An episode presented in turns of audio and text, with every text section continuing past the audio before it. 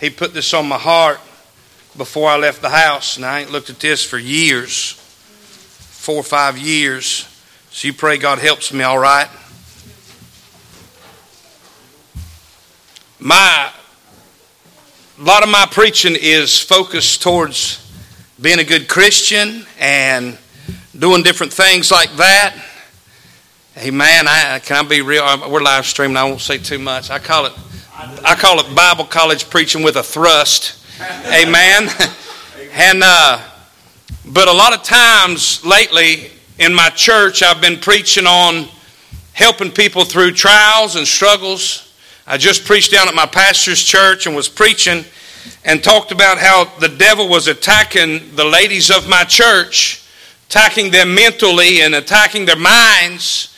And during my preaching, my wife received three text messages from different ladies in the church struggling and going through things.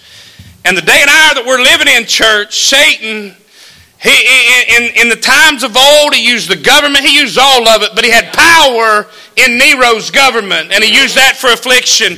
He had power in the Catholic Church, and he used that for affliction. And I believe now we're really fighting what the Bible says principalities and powers, and that we are fighting demons of hell, and they are talking the minds of our people. And some folks are going through some really bad things in their lives, amen. So I'd like to encourage you uh, tonight or just give you some direction on what to do sometimes when you don't know what to do, amen? amen. And oftentimes somebody's trying to console you or help you through something and they don't even know what to say.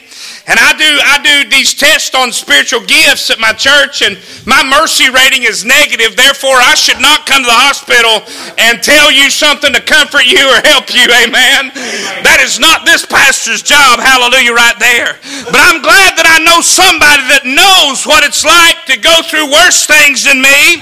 And I know somebody that knows what to tell me and what to do when I'm going through stuff. My Bible says in Isaiah 53 and 4, Surely he hath borne our griefs and carried our sorrows, yet we did esteem him stricken, smitten of God, and afflicted, but he was wounded for our transgressions, he was bruised for our iniquities, that the chastisement of our peace was upon him, and with his stripes we are healed. And he's the one that is there with you every step of the way. If you go through the trials and the different things of life, amen, and as you go through that stuff, I'm glad my Bible says he'll never leave me nor forsake me tonight, amen.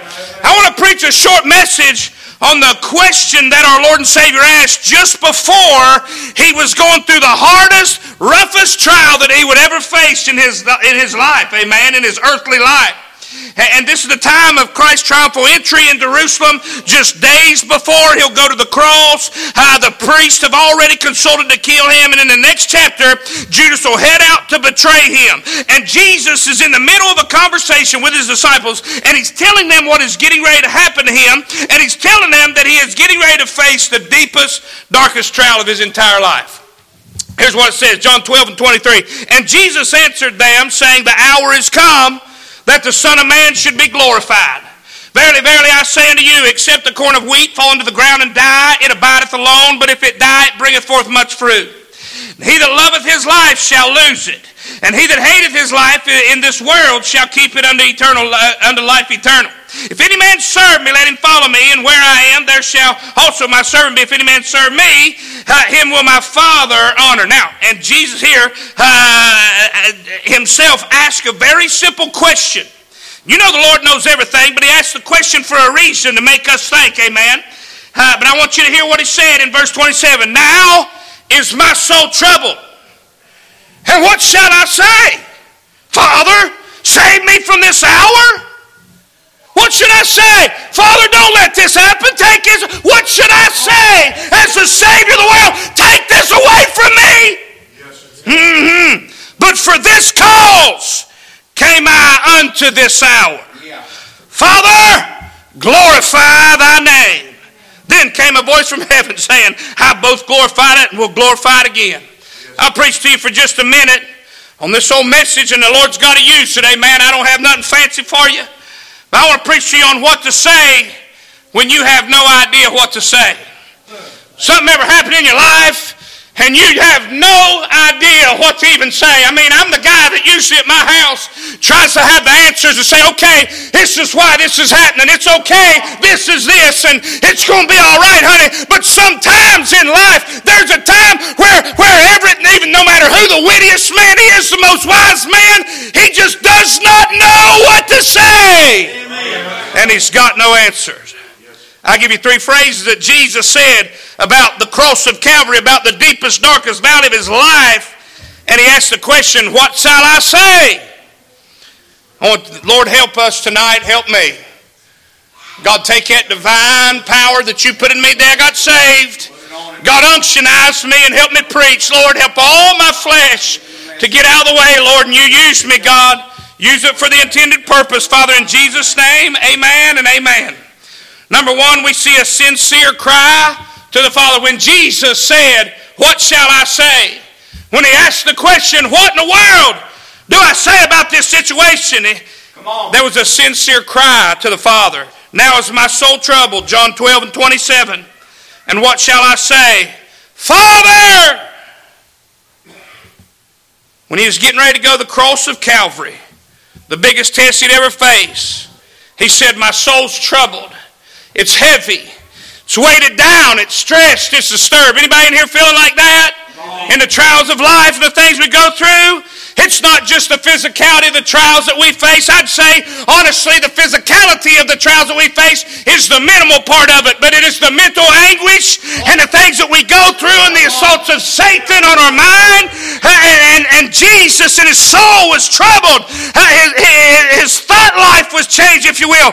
And, and, and you know, in the Garden of Gethsemane, Matthew 26 and 38, he said this uh, My soul is exceeding sorrowful, even unto death. Tarry ye here and watch me. And he went a little farther and fell on his face and prayed, saying, Oh, my Father, if it be possible, let this cup pass from me. Nevertheless, not as I will, but as thou wilt. And being in agony, he prayed more earnestly, and his sweat was as it were great drops of blood falling to the ground. Our Savior's mind was so troubled, hey, as he prayed for you and I on the way to the Garden of Gethsemane, John chapter number 17, my friend, he prayed for you, he prayed for your name, he prayed for what would soon be the church, and he was there in agony, knowing what he had to do, knowing what he'd have to go through. And he said, What shall I say? But he cried to his father that day when his soul was troubled. So many times in life we go to all different places to find help. I'm preaching to the church tonight. I've been doing this, I've been pastoring my church almost nine years. I know that's not long, but it's been long enough to watch people uh, get angry at God when He didn't answer a prayer. It's been long enough to watch people get bitter at God over health issues and over work issues and life issues and marital issues. It's been long enough to watch people go through some things. It's been long enough to watch them run to an alcohol bottle. It's been long enough to watch them run to a pill bottle when they don't understand why things happen. It's been long enough to watch them run to the world, drop church, quit everything that has to do with God. It's been long enough to watch them fall into deep depressions. It's been long enough to watch them fall into deep bitterness tonight. Listen, I've even seen it happen in my own lifetime as my wife had to deal with some things. And in her heart, she got bitter at God. And for nine months, she couldn't even pray and talk to Him. I've watched it happen in people's lives. Fact of the matter is, your soul getting trouble is sometimes one of the worst things that can happen to you in your life. Way worse than a physical ailment or some issue like that. Hey, man, it can get rough. Sometimes the sorrow and is so strong and the pain so bad, you don't even know what to say. As the words of Jesus, what shall I say? But the very next word he said was Father. He cried out to the Father. Hey, man, when tragedy strikes, in the midst of that storm, don't you quit tonight. You need to cry out to the Father. Amen. Cry out to your Father for help. Listen to me. I just mentioned my wife, but listen, the devil will tell you, this is my next point, but I'm going to go ahead and talk about the devil will tell you uh, that you can't pray. He'll tell you uh, that your prayers ain't working. God didn't answer your prayer. But that is a tactic of Satan tonight because the fact of the matter is, uh, the closer you are to him, the more you talk to him. Every trial you go through ought to force you to have better communion with the Savior tonight, uh, but the devil's going to lie to you. He got my wife. Listen, I don't know how else he got my wife, but I do know the fact that he got her where she couldn't pray. She'd sat in a church pew and she felt like she couldn't talk to God. She felt like God was a million miles away from her, and the devil was lying to her the whole time. And the fact is, if she could have just said, Father, it could have helped everything. A sincere cry to the Father. Amen. God helped her through that. God helped her through that. Me and a bunch of men got down to Myrtle, Mississippi and begged God and talked to God. We was under a blanket praying, 30 of us. She texted me while we are under the blanket. Said, I feel like a cloud's been lifted off of me. She started praying right after that. Amen. Don't you ever, don't you ever forsake intercessory prayer. Yes. Because if we hadn't been praying for her, crying out to the Father, it might have meant that she'd have never cried out to the Father again. But God reached down and touched her when preachers was praying for her. And she said, you know what, I can talk to the Father. And she started praying again, and God changed everything. We see a cry for the Father. Secondly, we see a sorrowful call for favor. Verse 27 says, Now is my soul troubled. What shall I say? Father, save me from this hour. Now I know he said that in the manner of that's not what I'm going to say, but we need a sorrowful call for favor. Ask the Lord to do something for us. Jesus saved me from this hour. It says he went a little farther and he fell on his face and prayed, saying, Oh, my Father, if it be possible, let this cup pass from me. That's a different time. Yes. Nevertheless, as I will, but as not as I will, but as thou wilt. Yeah. The deepest dark, darkest valley of your life. The most important thing is your communication with God. Yes. Amen. And when you're in that valley, it ought to push you to a prayer closet. Yeah, amen. It ought to push you closer to God. Prayer is going to be your best friend in the midst of that storm. Amen. And I, I know sometimes you feel like the prayer's not working. But God's always listening to your prayers. I will lift up mine eyes unto the hills from whence cometh my help. My help cometh from the Lord, which made heaven and earth. Yeah. I, I know you don't know what to say either sometimes in life. But you can say, God, help me make it through. Yeah. You can say, God, give me that peace that you promised if I pray, I'd have a peace that passes all understanding. You'll never have peace in your trials tonight, church, if you don't pray. Right. Everybody says that. He'll give you a peace that passes all understanding, but you got to read the verse before it. Right. You got to pray to have that peace. You've got to cry out to the Lord. You've got to cry out, cry out for that favor. I'm glad that when we don't know what to pray, just like when you don't know what to say, when you don't know what to pray, we've got the Holy Ghost. Amen. Likewise, the Spirit also helpeth our infirmities, for we know not uh, what we should pray for we ought, but the Spirit itself maketh intercession for us with groanings which cannot be uttered. Amen. We've got the Spirit of God living in us. And if you'll just go somewhere and try and pray in the midst of your trial, the Holy Spirit will clean up your prayers and Amen. take them right to the Son. Amen. And the Son will pray them to the Father. And if the Son prays the Father answers. Amen.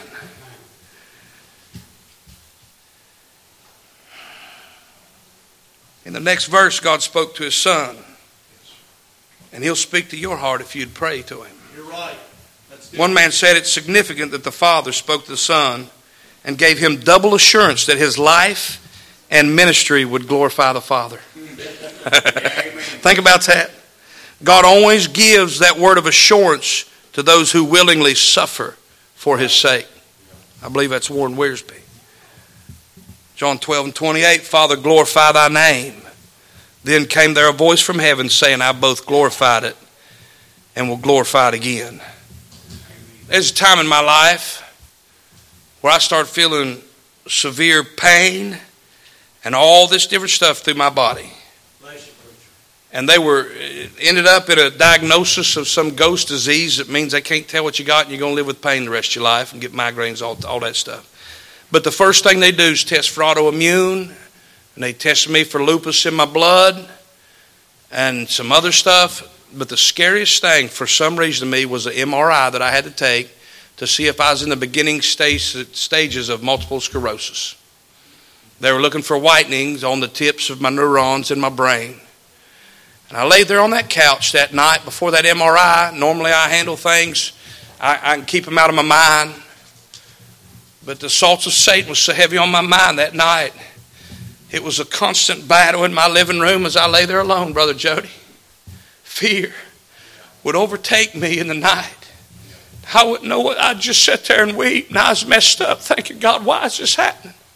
God, why? But when I'd pray, when I'd pray, I'd feel the presence of God. And it was the only time that I could have any peace before that test.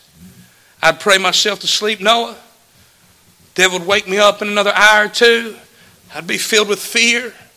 I'd begin praying again. God would give me that peace. I'd doze back off and over and over all night long. That's how it works. You know how it is? That's how it is in the Christian life.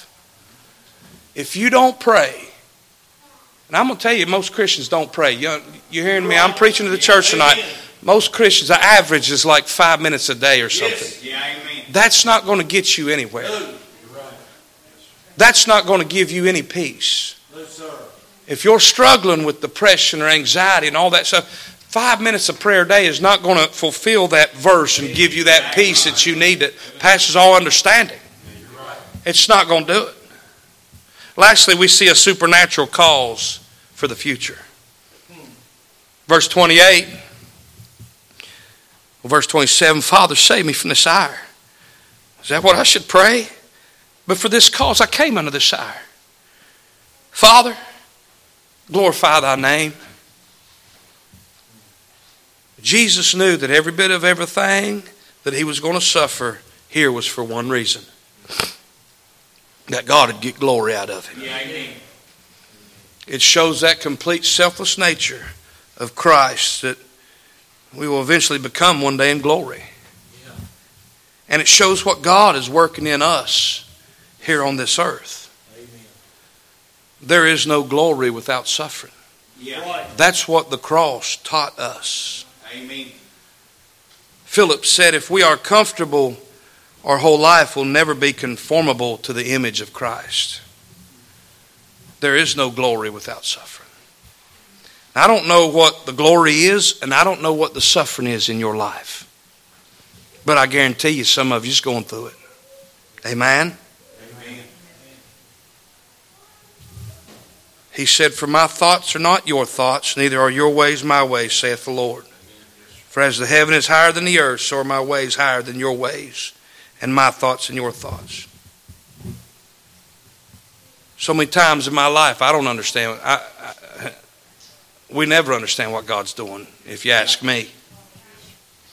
If you ask me, it's, it's, we, we think we got it pegged, we think we know, but we don't. But I'm going to tell you one thing. I believe this book. Amen. What that boy sang about, this King James Bible. No matter what happens, I believe this book. I pray I'll be able to have the strength of some of the little old ladies in my church that's gone through it. Pray I'll have the strength of some of the men of God that I know has gone through. When it happens to me, I pray I'll have the strength my wife's had. When it happens to me. In the hour of suffering and in the hour of surrender, there's only two prayers you can really pray. You're either going to pray what Jesus said, What shall I pray? Father, Save me from this, take this away. You can either pray, Father, save me from it. Get me out of this for my own sake. You're right. Get me out of this because I've had enough and I can't handle it. Get me out of this, God. Or you can pray what Jesus prayed Father, glorify thy name. God, get glory. Yeah. God, it hurts, but get glory. Yeah, amen. God, I don't want it, but get glory. God, I, I don't think I can make it through it, God, but get glory. When my wife went through the worst trial she's ever been through, she's raised up in a very rough home, went through some rough things, but she had a an, uh, a deep love for her mother. She didn't have a father to love. She had this love for her mother. She begged God, begged God to save her for 15 years. Begged God. Every revival. devil told her she didn't do enough, said she didn't pray enough, she didn't fast enough. But every revival, I'd push praying for the lost. She'd be begging her mama to get saved. Begging. And then on a Thanksgiving four years ago, she gets a phone call, and I hear her knees hit the floor and the phone rattle off the floor. And I walk in and she's punching the floor, screaming, My mom's in hell. My mom's in hell.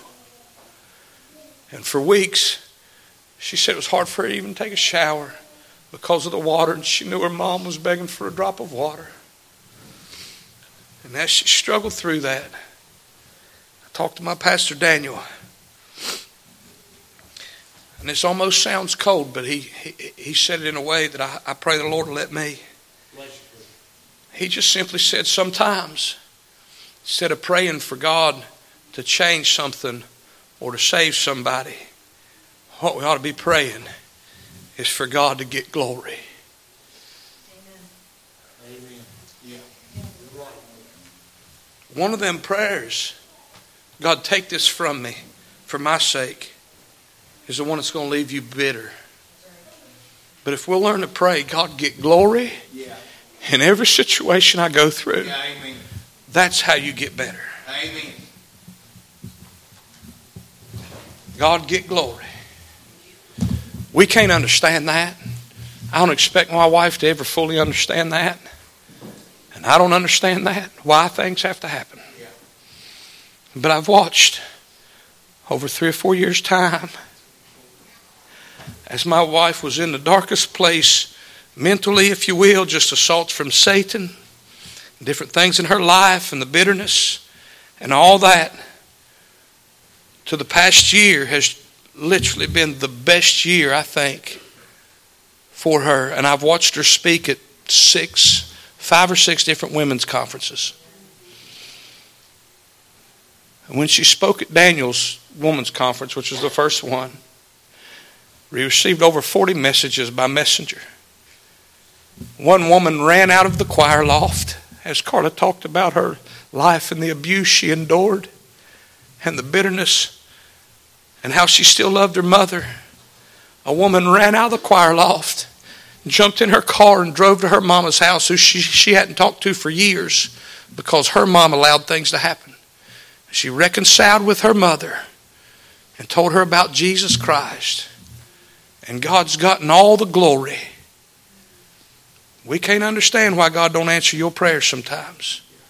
We can't understand why you go through the things you go through. But our life as Christians is for God to get glory out of us. And that might need to be your prayer for that thing you've been praying for a long time. You might just need to start praying, God, get glory out of it. God, I won't be bitter anymore that you didn't answer my prayer. God, get glory. God, I won't be angry at you. God, get glory. That's what our life is about, all about, church.